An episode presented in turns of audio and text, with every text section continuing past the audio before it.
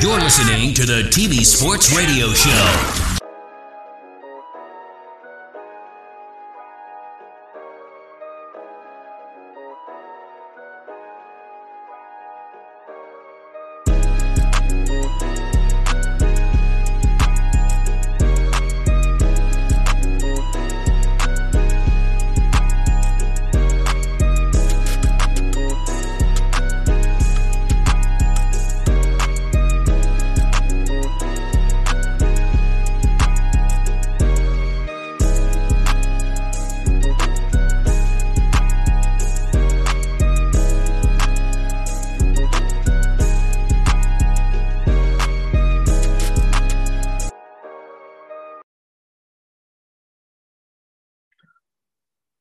Welcome back, welcome back, welcome back. This is the TV Sports Radio Show. I am your host, Stephen Hayes, along with my man's 100 grand partner in crime, Keenan Atchison. Keenan, how you doing today, my man?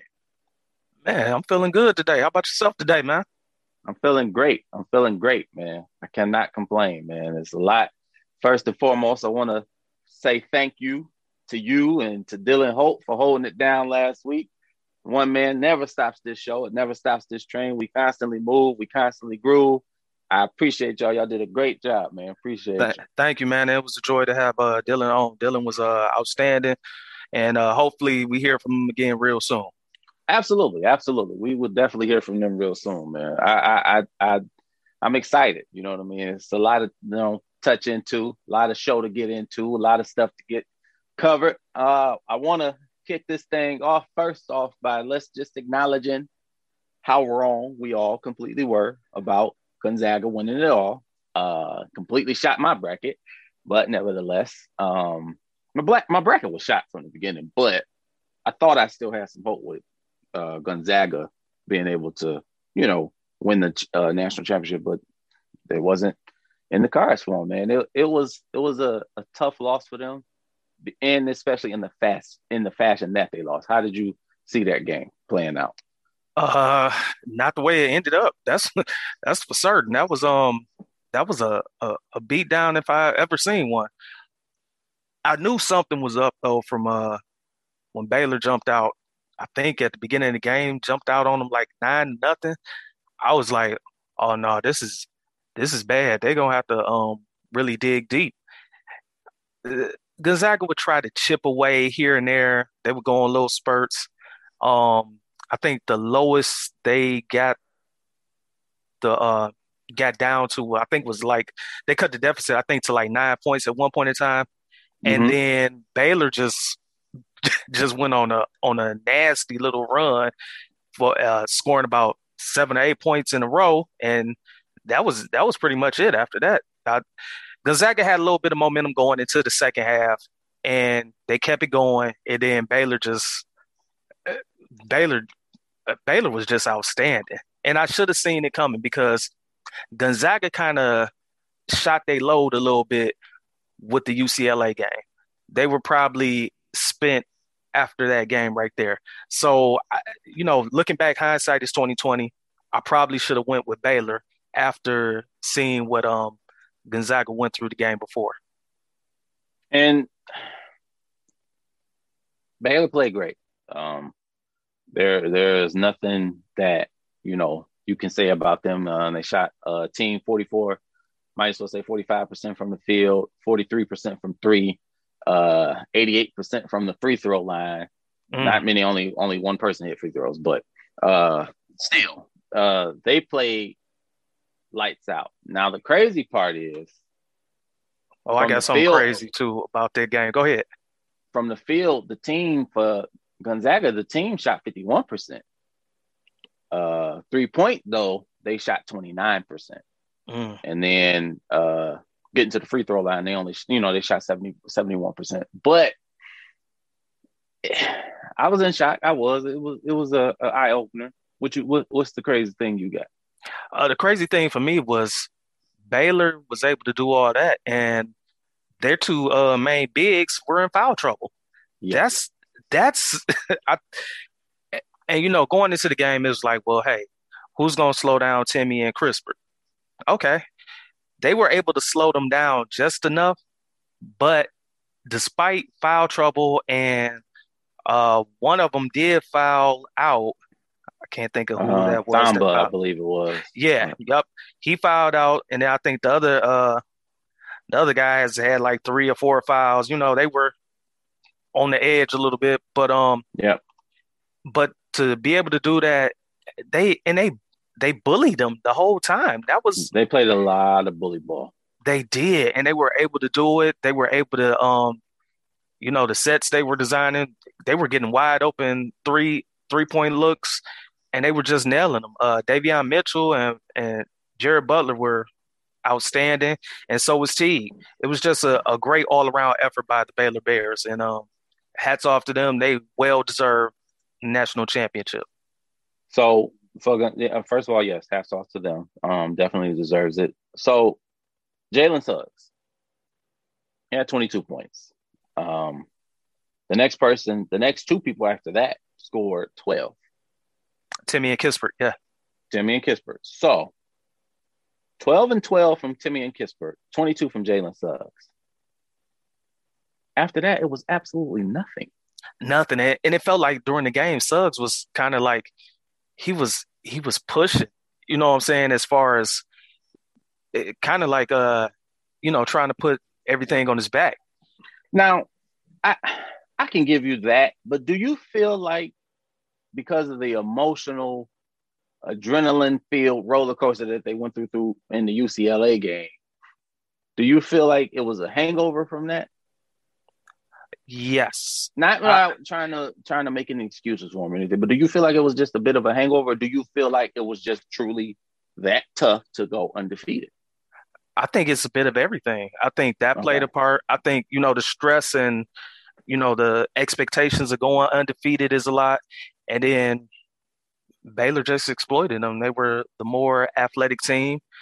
Uh, they kind of like laid a blueprint out almost for how to beat Gonzaga. Well, I mean, obviously they did because they were able to win, um, which is just bully ball, athleticism, um, and hitting open shots were the main ingredients on top of, you know, Gonzaga being spent, like I said, from exasperated from that that matchup against UCLA and you know the pressure that comes with going undefeated uh, straight through.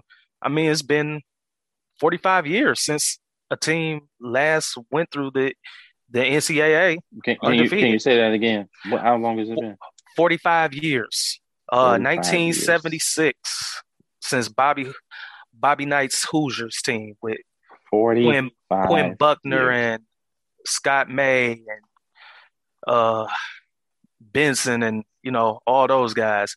That's that's how long it's been since the team is going undefeated. You know, think about it. As great as Anthony Davis, uh, Kentucky Wildcat team was, they didn't go through undefeated. You know, it's a lot of great teams that that did have losses on their resume. And um, yeah, I mean, but but hats off to Gonzaga. That was a great season. Yeah, great season, um, and I expect them to be back. I do. Oh yeah, they will. Even though they're going they losing a lot, but I think now, um, Gonzaga now being able now that they were able to get like a highly touted, high highly recruited five star in Jalen Suggs, they they might start getting those type of players now. I think so. I agree. Yeah, so I think that bodes well for their future. But yeah, I, I really wanted Mark Few to to get it. Um, however, credit to um, Coach Drew, he did bring Baylor back from the dead. If you remember, before he got hired, Baylor was embroiled. Um, one of the players murdered another basketball player and and whatnot, and you know it was a lot. They were things were looking bad. That was a a, a bad program at the time. Um, but he resurrected and the, the comeback has come full circle now. So, hey, amazing job by uh, Coach Drew down there at Baylor. Amazing job by Coach Drew. Shout out Coach Drew. And I also want to shout out on the women's side, the championship game between Arizona and Stanford, which was a great game. Uh, Stanford ended up taking the national championship with a uh, score 54 to 53. But I want to shout out Stanford, especially for finishing the season 31 and 2. That's all. That is a that finishing the season 31 and 2 man. That that's that's amazing. And, that, and my uh my grandfather um i know you never met him Keenan but you know i know you knew much about him. He used to call all the time. Mm-hmm. um he used to always tell me you know if you're gonna lose baby you got to lose in the, in the beginning. Can't lose when it count. You got to lose in the beginning when it don't count. And i and i feel like when i was watching gonzaga um that just kept coming in my mind. Like you should have lost. Not not saying just purposely lose, but right. Like you know, it would have benefited you better if you had got the losses out early during the season, and then ranking and, and not so much in college as it is in NBA. Ranking doesn't matter. No. So if you if you if you drop, you know what I mean, to to the number three or number four, whatever, you can still win the national championship. Um, Absolutely. It's Absolutely. hard for a seventh seed in the NBA or eighth seed in the NBA to go on and win the chi- the, the NBA championship. Yeah, because they're going but, up against home court advantage. It's right, they're going up against home court advantage, but but NCAA is different. Uh, so I just want to uh, shout out Stanford, man. Like, excuse me, like I said, they played a remarkable season. They did. They played a remarkable season. Um, they they shot the lights out too. Um, yeah. They had a good they had a good season. So um, shout out to them. Shout out to Arizona on a good season. Um, like I said, Arizona and Arizona came out of nowhere too. Arizona came out of nowhere because they were 21 and 6 on the season. But to push Stanford to the brink to only make it a one point win, no man. Shout out to them, man. Seriously, shout out to them. Shout out to the coaches. I think it was a great team effort by Stanford. Um, I definitely feel like, you know, it, this with all this going on, mm-hmm. both the women's and the men's side, for them to make it where I know there was some issues with the uh, the weight room and stuff that was just you know unexcusable situations going on on that, but it was a very entertaining NCAA uh, tournament. It was a very entertaining ma- March Madness for both sides. Um, I hate Paige Buckets got put out earlier. Uh, I mean, she made. I, I thought you know they would make it to the championship, but I hate she got put out. But shout out to Paige Buckets, man. She was, is a beast. I was I was wrong on the on the women's side too, because I thought we was gonna get Paige Buckets in uh, uh, South Carolina again in a rematch. So I was I was looking forward to that. Looking forward to Gino and, and Dawn Staley going head up against each other, um, coaching wise. So hey, thanks it, uh, Stanford like, and Arizona. You ruined that for yeah. me. Yeah, and and and um, for Arizona, like I said, they played great. Stanford was just too much. Um, where Arizona had two uh with McDonald and uh Pellington scoring 15 and 22 respectively, McDonald 22, Pellington 15. Stanford had more all around scoring. Mm-hmm. Brink, Jones, uh, Hull, uh, they had more all around scoring. They had more people to pour in, uh, chip in to help score, and then on the on the shooting side of things, uh, Arizona only shot 28% from the field as mm. a team and shot 27% from the field, I mean, from three. Whereas Stanford shot 28% from three, but they shot 42% from the field as a team. I mean, they was getting buckets. Um, they was getting bu- buckets probably down there in the paint. And uh, 100% from the free throw line. Um, only uh, three players went, but still, it's, it's 100% from the free throw line. That that was huge. And then where Stanford, I mean, where Arizona did go to the free throw line, they shot 72% from the line. So um, I think it was definitely a a great game. Like I said, I, I, I personally enjoyed both men's and women's tournament. I thought it was very good, especially with what we're dealing with and having to do things a little different this time around, but I, I definitely thought it was good. So I wanted to kick the show off with that, man. I wanted to sh- shout out Stanford, uh, shout out Baylor, uh, both two deserving champions um, for the, both the men's and the women's division. So I think it was definitely good for them. Absolutely. Now, leaving it there with the NCAA, I want to turn your attention, Keenan, to the NFL. Oh, yeah.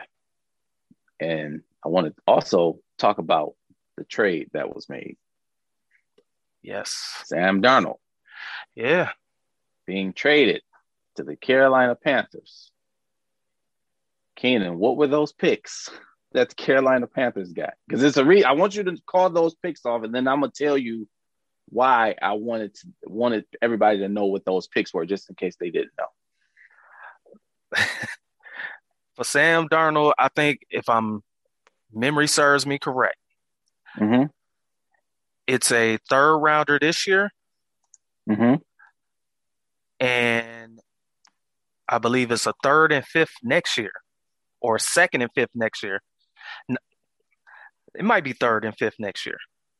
I have to So look that I'm gonna tell up. you exactly what happened there. I'm gonna tell you exactly what happened. So Sam Darnold gets traded, hmm which is not, you know, uh, it was kind. it was a surprise, but it is what it is. The picks that they got, that was my issue wholeheartedly. Why? it lets you know how much of a steal the Detroit Lions got for getting rid of Matthew Stafford. Uh no, I don't. I didn't look at it that way. But go ahead. I just look at it as the Lions pulled off one of the best deals for getting back what they got in return and only giving up Stanford. Stafford. I do. That's how I look at it. And for for Carolina to be able to get Sam Darnold and keep Teddy Bridgewater, that's impressive. That- well, yeah, it is. But they the the reports are out there that they have told Teddy Bridgewater he can seek a trade, um, and that also they would be open and okay if he decided to stay, and they don't mind keeping him there. So that's a that that's a good look. You know, Carolina seems like they've learned from the Cam Newton fiasco from last year, um, how to approach things a little bit differently. You know, giving Teddy time to facilitate a trade. And I guess now we just look at Teddy Bridgewater as a as a bridge quarterback now. He's a he's in the Tyrod Taylor boat. Um, as far as, you know, you got a young up and coming quarterback. Here, we'll let Teddy, Tyrod, y'all can start until that player develops. So um kind of like how uh Fitzmagic is the same way as well. Kind of like, you know, you got your bridge quarterbacks now. And it seems but as though Fitz- those but- guys are. Ryan Fitzpatrick is not. I don't put him in in Bridgewater on the same level because of age. Um, Well, no, no. I, I I I agree with you. I'm just saying, like age wise, uh, I'm giving Bridgewater more in the tank, but Ryan Fitzpatrick, aka Fitzmagic, aka Fitty Pack, uh, I think he is Pack. definitely. I, that's my name for him. I think he is definitely one of those good locker room guys. I do, and I think Teddy Bridgewater is too. I do, but um, and I want to apologize to the people listening because we didn't even call off what the draft pick was. So the Carolina Panthers traded for Sam Darnold. In return, they gave up 2021 sixth round plus the 2022 uh, second and fourth round. So Mm. Mm, mm, mm. That is the a steal. Jets, that's a steal. That's a to know what the Lions got in return for Stafford and to see what the you know what I mean? Like you're just sitting there looking like, man. So I'm this I'm trying to figure out how many more moves will be made of this statue. Like how many more teams are willing to give up that and get back and get less in return. You know what I think a lot of it come boils down to is, um, unfortunately, you know, the Deshaun Watson situation is that you know because you have a lot of these teams who probably would have traded for Deshaun Watson or at least made an attempt to get Deshaun Watson, but now everything's up in the air with them. So, you know, uh, teams are are making making other moves because I think Carolina was interested in Deshaun Watson at some point in time. So, So I agree with that. And the crazy part about the, the Jets is that they're expected, quote unquote, to take uh, BYU quarterback Zach Wilson at number two. good pick, good pick. I like Zach That would, be, that would that would be that would be a solid pick. It's just you give up Sam Darnold to the Panthers for three draft picks. But you know who really makes out good in this deal? Sam Darnold does. Sam Darnold makes out great in the deal. You get to go somewhere and make a fresh, have a fresh start. You reunited with Robbie Anderson, who was one of your top receivers while you were there in New York. Um, you in Joe Brady's system, so you know Brady. In case you didn't know, he orca, um, orchestrated the uh, offense for the LSU championship team. He was their offensive coordinator, Joe Burrow's college offensive coordinator. So, yeah, you you you have something great in the making. You still got CMC there as your your primary running back. Hey, Sam Darnold ended up in a good spot. He could to resurrect his career a little bit, and in the process, if he plays well, he gonna he gonna make some bank. And the crazy part about this one is the uh, Jets GM Joe Douglas said that um, the draft picks, the finances, were the key factors in making the decision to trade Sam Darnold. I mean, it makes sense because Darnold is still up under his rookie deal. Right. So, and I and I personally like Sam Darnold. Um, I do too. I think he I think he has a, a, a great ceiling for potential. Um, I think he I think he can elevate. I don't know you know, I'm not trying to say exactly where he'll be, you know, but I do feel like he can he can be a, a solid quarterback for you. I feel like he can be a, a, a solid starter for you um, moving on. But like I said, if the Panthers decide to just okay, we're going to keep Bridgewater, you're you're making off good. You really you are. are. You're making off good because Teddy Bridgewater knows the system already. He played in it last year. Um, I, I think, and Teddy Bridgewater is a, a true professional when it Comes, he comes in there and he does his job.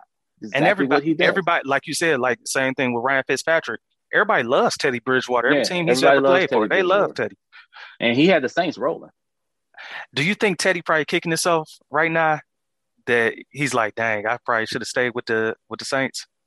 No, because I don't think Saints would have gave him the starting spot. You think they were dead set on giving it to Taysom Hill? I do. I think they were dead set on giving it to Taysom Hill. Um, and I think that was a Sean Payton decision more than a, the GM and, and stuff. I, I, think they were dead. I think Sean Payton was dead set on making it work with Taysom Hill because he can do more with Taysom Hill. You could do them same things with Teddy, though. Yes and no. Teddy ain't had the same speed since his injury. So you could do more with Teddy. You could do more. You could do some of the same things with Teddy, but I think Taysom Hill is. I, I think Taysom Hill is definitely. Here's the here's the difference. I don't think Taysom Hill is necessarily a true quarterback. So if I had my pick, I would have picked Teddy. But because Taysom Hill can do more as far as catching the ball, you know, putting himself in the in the spot slot receiver or whatever, lining up for receiver and stuff like that, I think that's that intrigued them. I think that made things fun for them. Um, because they kept Jameis Winston. So I, I think Jameis Winston, just my personal opinion, I think Jameis Winston should be the starter, but I don't know how that situation will play out. I don't know if they're going to look at Taysom Hill a, a, few games in, and if they don't like what they see, then they bring in Jameis, or if they'll ride it out with um, Taysom Hill. So I just I think Jameis Winston, for all the criticism he received for throwing as many interceptions, he threw a lot of touchdowns.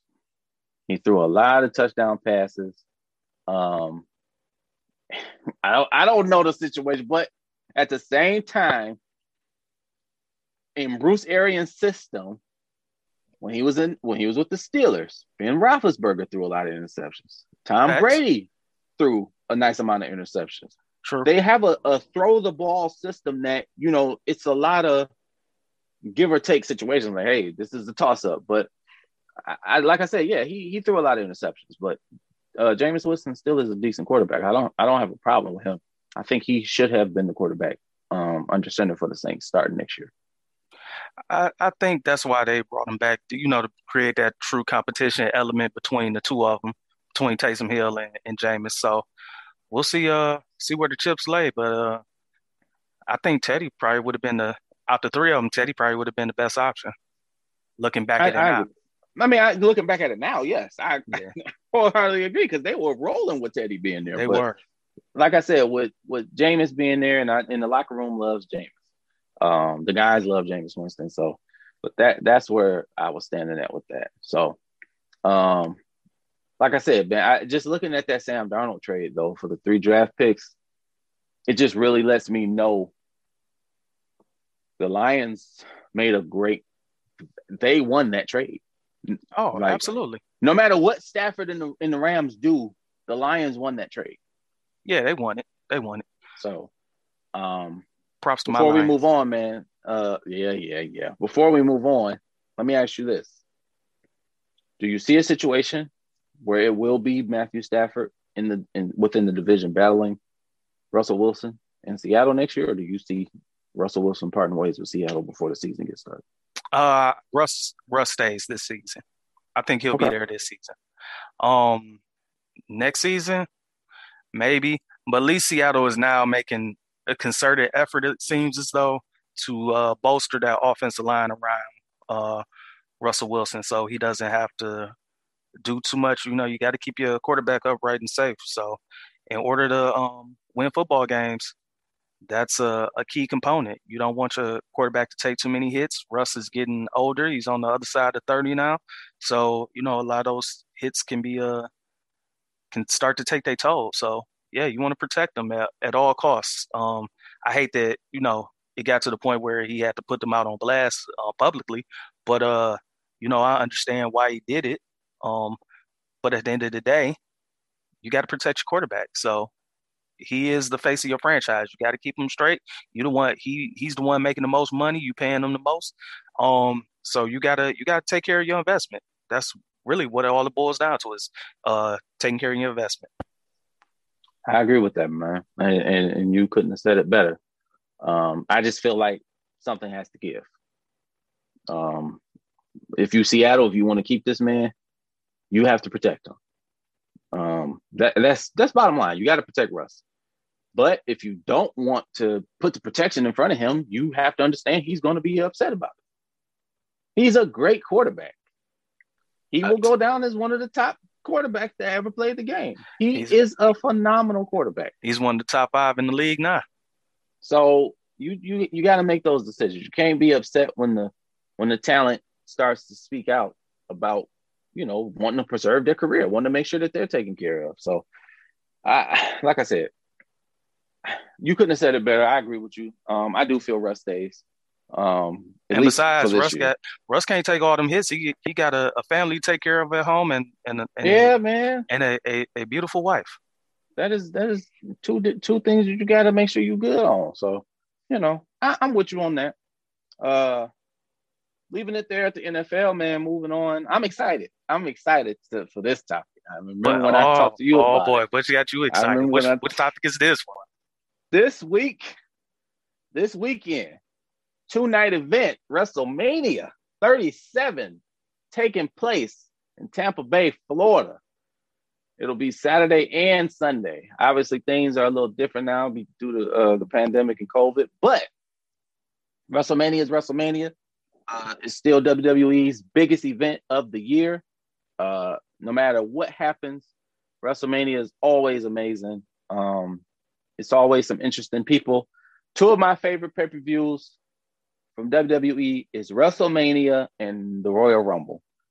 And the Royal Rumble is because they started ah. doing that that you never know who who's going to show up in return. Yeah, the Royal um, Rumble. Royal, Royal Rumbles out of out of all of them, that's probably my number one. Yeah, Royal Rumble is amazing. Back in the day, it was way way better. Like when when all the top guys was in there and competing and everything when the Hogans, the Macho Mans, and you had the Bret Harts, the Shawn Michaels, and, and Stone Cold. When when when Flair went went that full hour in there, that was that was yeah, Flair was that amazing. was it. that was, was amazing. amazing. so, in honor of it being WrestleMania week, uh, mm-hmm. Keenan, yes, sir. I'm gonna start with you. What is your top WrestleMania moments, and what is your all-time favorite WrestleMania moment? Uh, you can go in either order. It doesn't matter which way you go. One of one of the top moments, even though the the WrestleMania that I mentioned it gets panned.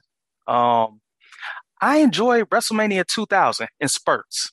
Uh, the it wasn't the TLC match. It was a it was a ladder match, but it was a three way tag match between the Dudley Boys, Edge and Christian, and the Hardy Boys for the uh, tag team titles. And uh, matter of fact, my brother and I was watching that last night, and uh, it was amazing.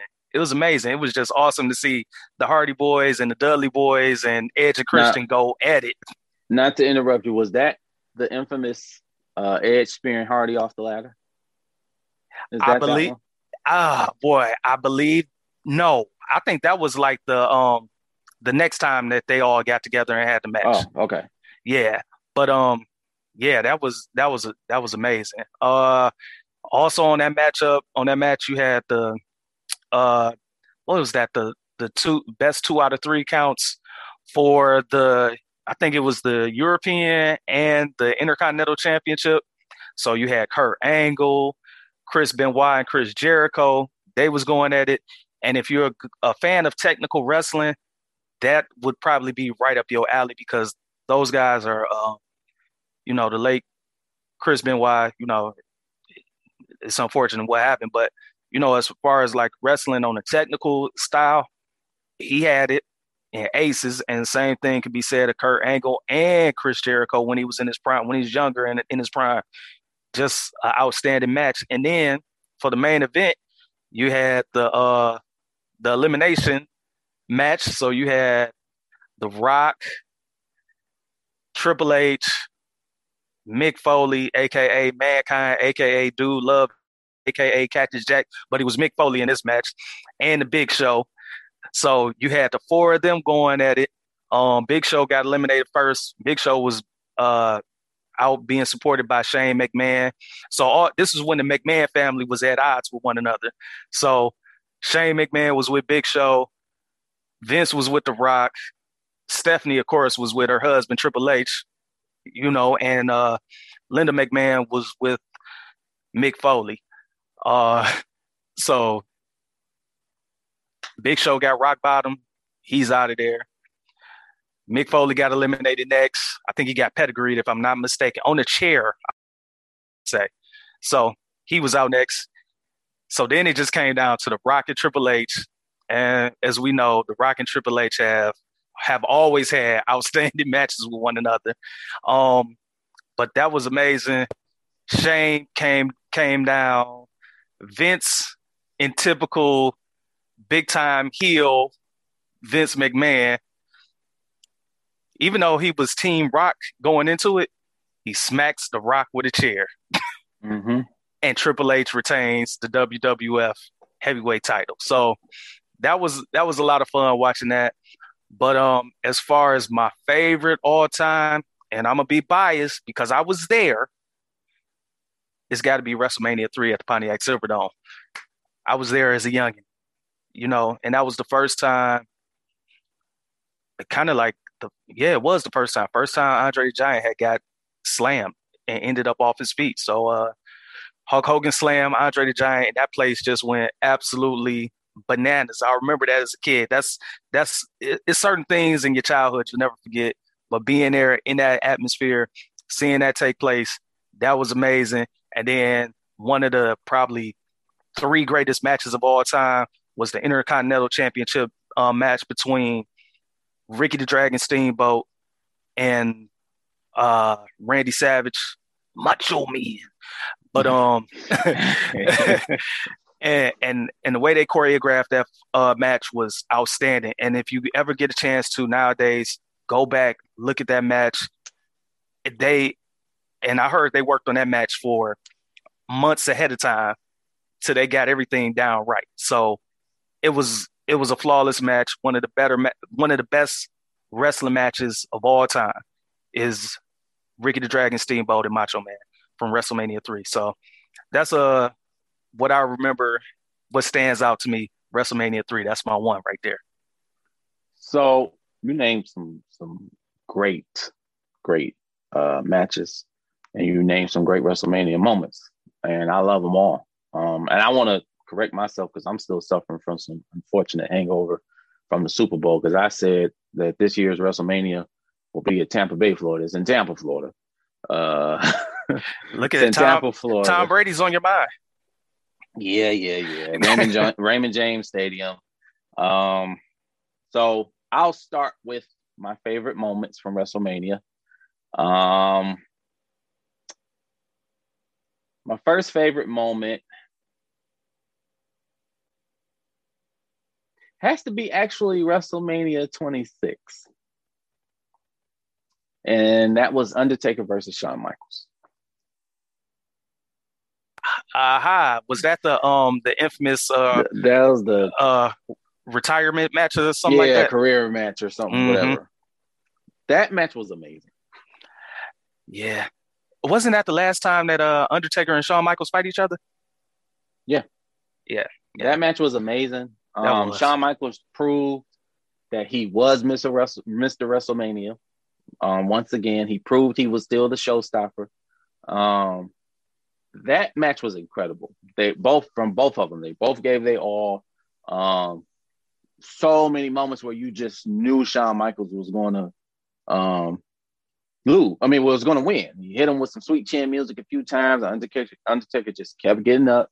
And then I can't remember what he was going for, but I knew when Shawn Michaels went off the top rope and Undertaker caught him. He was doing a, a, a, a, a moonsault, and Undertaker called a mid moonsault and tombstone. And I was just like, holy crap. Second favorite WrestleMania moment. Ah, I don't remember which WrestleMania it was.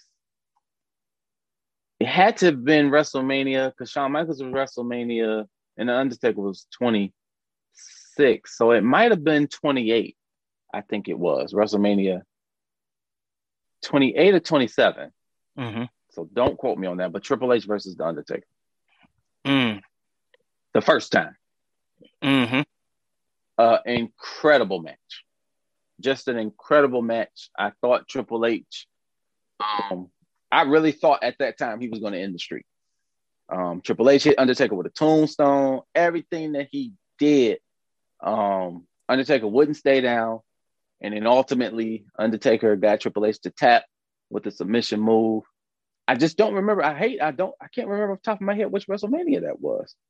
But they were they weren't the main event. I know that. Um, but it was an incredible match. It really was. Undertaker has had some unbelievable WrestleMania matches. Um, but I want to say it was WrestleMania 28. Um, that that took place. Now,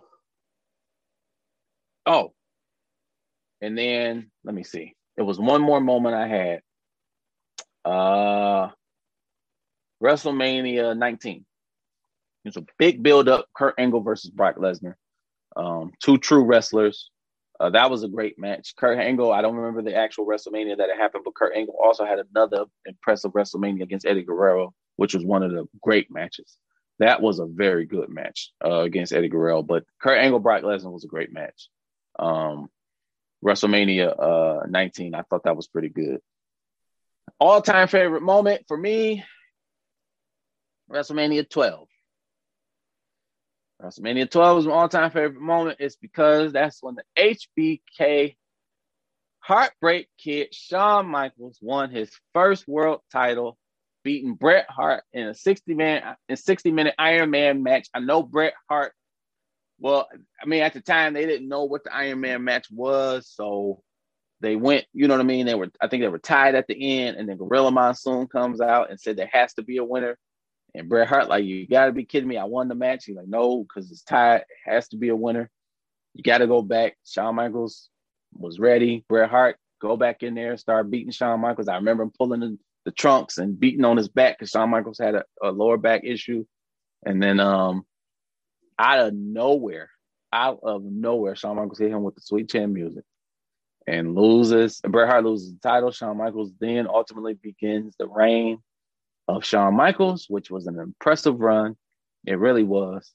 Um, that's my all-time favorite WrestleMania moment. It's 1996 WrestleMania 12. And that was before the Montreal Screwjob, correct?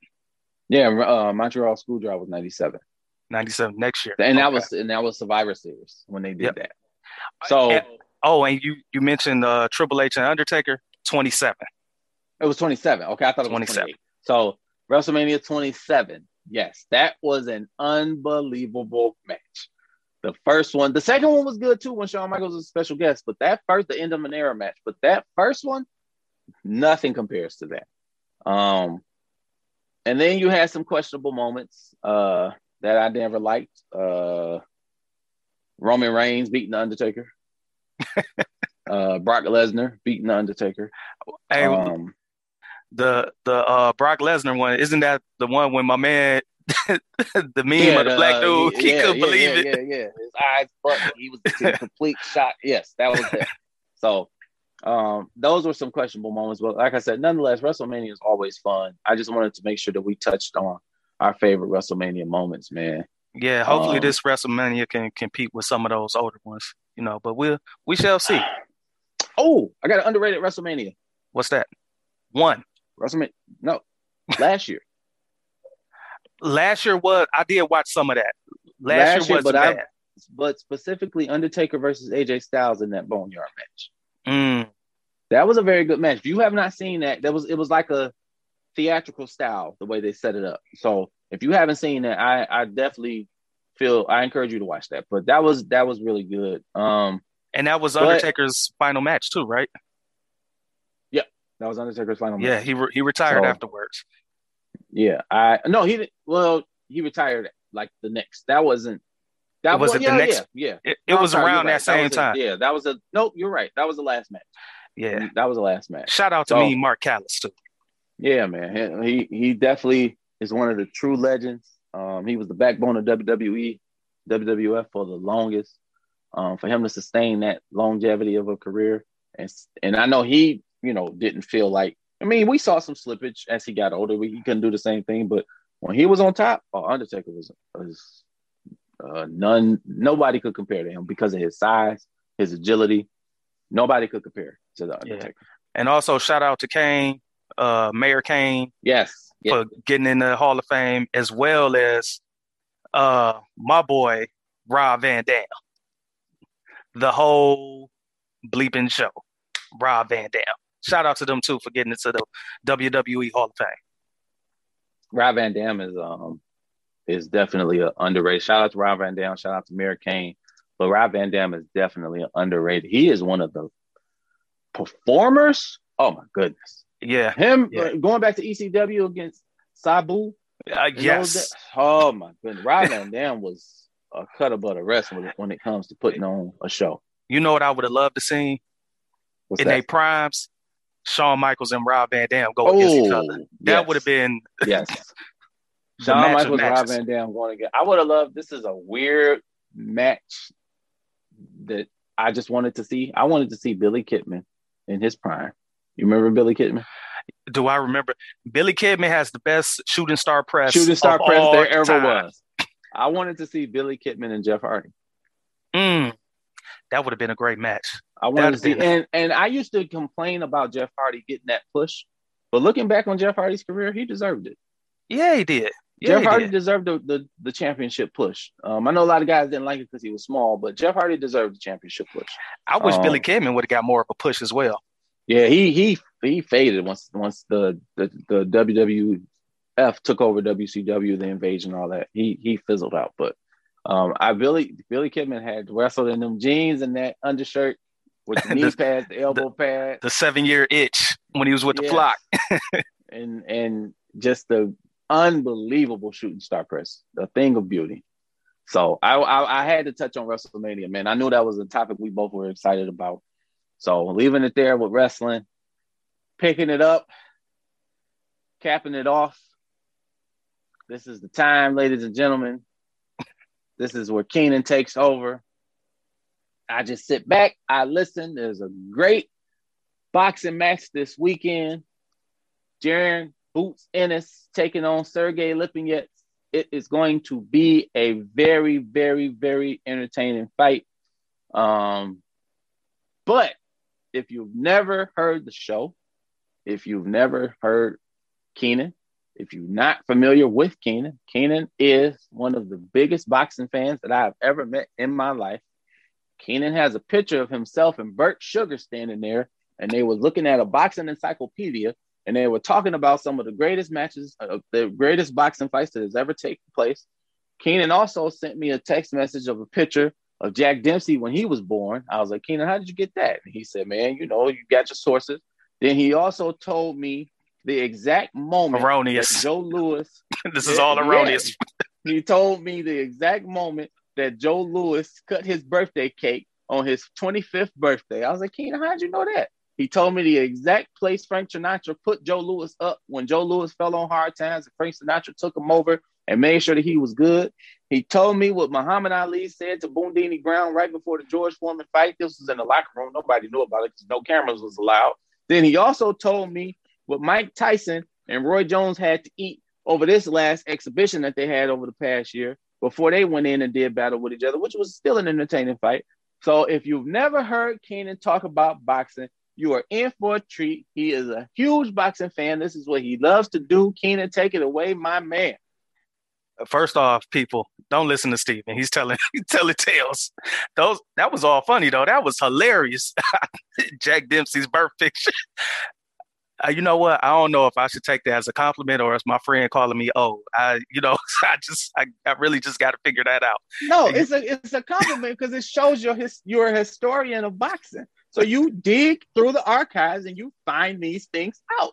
When you do this, it's, it's okay. You sent me the picture. I'm like, why are you sending me a picture? Who's this? Oh, he says Jack man. Dempsey. I was like, how you know this Jack Dempsey? He said, look at the signature. I said, Jack Dempsey signed his own signature. He said, no. Nah. He said Jake LaMotta was there. I said, what? I said, they the same. Man. What are you talking about? But nevertheless, Keenan, take it away. You you you making me sound like the the barbers in Coming to America right now. You know what I'm saying? oh man. All right. Like Steve said, this weekend we got a couple great fights coming up. Um, few, several entertaining fights actually. Uh, first, uh, I'm gonna start before I get into the main fight. I'm gonna start across the pond. We got Conor Benn coming. Uh, in case you don't know, that's Nigel Benn's son. He's an up and comer prospect, worth checking out. He's got a lot of potential. Check him out. Um, I think they're fighting on the zone, if I'm not mistaken. And I want to say that fight is Saturday as well, probably earlier in the morning, earlier during the day, um, by being over there in Britain.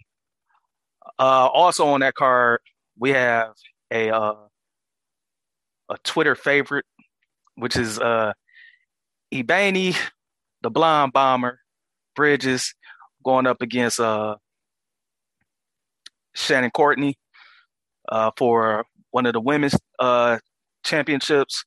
So that should be entertaining as well. If you're into um, checking out the ladies, ladies need your support. Go ahead and check them out in the boxing ring because they um they do put on good good shows as well. Also coming up this weekend, we are going to have a um a fight between Maxim Vlasov and Joe Smith. And I believe that's for the WBO light heavyweight championship, if I'm not mistaken. Uh, that will be on ESPN2, and that is going to be a good fight. Um, if you've never seen Joe Smith fight, if you remember the last time Bernard Hopkins fight fought, he basically retired B Hop, knocked him out the ring, um, and that was the last fight of the great Bernard Hopkins. So this guy, Joe Smith, American guy taking on Maxim Vlasov. The fight was supposed to take place a while ago, but Vlasov came down with COVID and the fight had to get canceled and postponed, I think, a couple times. So now they're actually going to fight. It's going to take place at Oklahoma this Saturday afternoon. So if you're not busy, you know, definitely check that out. Uh, but the main fight this weekend is going to be Jaron Boots Ennis. He's going to take on Sergey Lipinets on Showtime. If you've never seen Boots in this fight, I want you to close your eyes and think about watching somebody that's like an athletic marvel. Um, all reports is like he's a beast in the gym. He doesn't take any shorts, any days off. He goes hard. He gives it his all. But close your eyes. Imagine the most athletic fighter you've ever seen, the most athletic fighter of all time. This guy has that potential. So when you watch him fight, he kind of reminds you. And I know Steve might uh, have a heart attack when I mention this, but he kind of puts you in the same vein and reminds you of Roy Jones Jr. a little bit. He is that athletic, and he's got the skills to pay the bills. The young man is eventually going to be a welterweight champion. Definitely, he's going to be a champion. Mark my words. If he if he doesn't become a champion at some point in time, bring it back to me on this show. Rewind this segment, and say, Keenan, you was wrong. Remind me every time you see me, just, hey, bro, you was you was wrong on that. He didn't win the championship. Trust me, this guy's the real deal. Young guy. It's it's almost time for him to um, start fighting for um, a title. Uh, Lipinets does present uh, his stiffest challenge up to to this date. Lipinets has fought. Um, I think he fought Mikey Garcia. Fought him well, but that was down at 140. Uh, Lipinets also fought. Ah, what's my man's name from DC? He just retired not that long ago, and uh, uh, Lamont Peter. Lamont Peterson. Yep, he fought Peterson uh, a couple years ago, and that was like a fight of the year candidate. And I think that was uh Peterson's last fight of his career as well. So, um, yeah, Lipinets is is legit. He's been a world titleist before down at the 140 weight class, um, and is always a contender at 147. So, say he presents a stiff challenge for uh, Boots Ennis, but Boots is, hey, trust me, y'all, Boots is legit. He's legitimate. So if you get a chance, check them out uh, this Saturday night on Showtime. You won't be disappointed. What I tell you? What I tell you? What I tell you? I, I told y'all he loves boxing. He knows boxing. This is what he does. This is what he eats, sleeps, and breathes. He is just a huge fan of boxing. Now, I want to take it back just quick second. We're not gonna harp on it long, but I'm not necessarily I'm not shocked that you use the Roy Jones comparison with Ennis. Um, because the style that he fights is of a Roy Jones caliber fighter. I mean, there is no Roy Jones caliber fighter; it's just Roy Jones. But yeah, um, I'll give him no disrespect to him, and I know you might say, "Well, Roy Jones' competition wasn't the best at times," but sometimes his competition was legit. He just made it look bad. But I'll give Ennis that comparison depending on how he uh, fights Lipinets this weekend. Okay, that's fair. Because Lipinets poses a tough opponent for him. He is a tough opponent. Um, if he can still do that, you know, style against Lipin, because Roy Jones never changed. No. Roy Jones that, is Roy Jones. That was the problem. Yeah, Roy Jones never changed. You couldn't pay Roy Jones to throw a jab. Uh, Roy Jones never changed. Roy, Roy Jones was definitely Captain Hook. Uh, Captain Hook. You you you couldn't pay that man to throw a jab, but he was still he's still one of the greatest to ever do it. But uh, like I said, I'm not I'm not saying no about the Ennis Roy Jones comparison, but I'm just saying I want to see how he if he could. I know how Ennis fights. If he can put that type of performance on against Lipinets, then I think you know I actually think shoot a title shot should be next for him it's going to be fun down the road. Um, but I know that's a fight we probably won't get for years. But to see him and Vergil Ortiz go against each other, you know, that you know, two two young guns at, at the welterweight. You know, that unfortunately, we we're not getting the welterweight fight we want between Crawford and Spence. But if we were able to get, you know, I I know it's going to take once uh, Ortiz and Ennis gets championships to possibly make that fight happen. But hey, that that will be a great fight. Great, great fight. I'm looking forward to that one down the line. I agree. I think it'll be a great fight, and hopefully, um, that fight does happen, and we can talk about it on the show before and after. Um, and like I said, once again, appreciate y'all for tuning in, Keenan. Appreciate you for holding it down last week, man. Y'all did a great job. Like I said, no monkey, no one man stops this show. Train keeps rolling. If you want to hear more, if you want to see more, you can check us out underscore TV Sports on Instagram and Twitter, Tunnel Vision Sports on Facebook and LinkedIn, or oh, underscore TV Sports at TikTok. Uh, you got the website www.tvsportsmag.com. That's tvsportsmag.com. You also are listening to the Tunnel Vision Sports Radio Show you can catch this and every other episode on Spotify, on Google, on uh, Breaker. It's on the website as well. Uh, we're working on making sure we get on all platforms. But as of right now, like I said, we are on Spotify. You could definitely check us out. We're on Google Podcasts. You could check us out. So This is Tunnel Vision Sports. This is the Tunnel Vision Sports Radio Show, better known as the TV Sports Radio Show. We appreciate y'all for tuning in, man. We out. We out of here.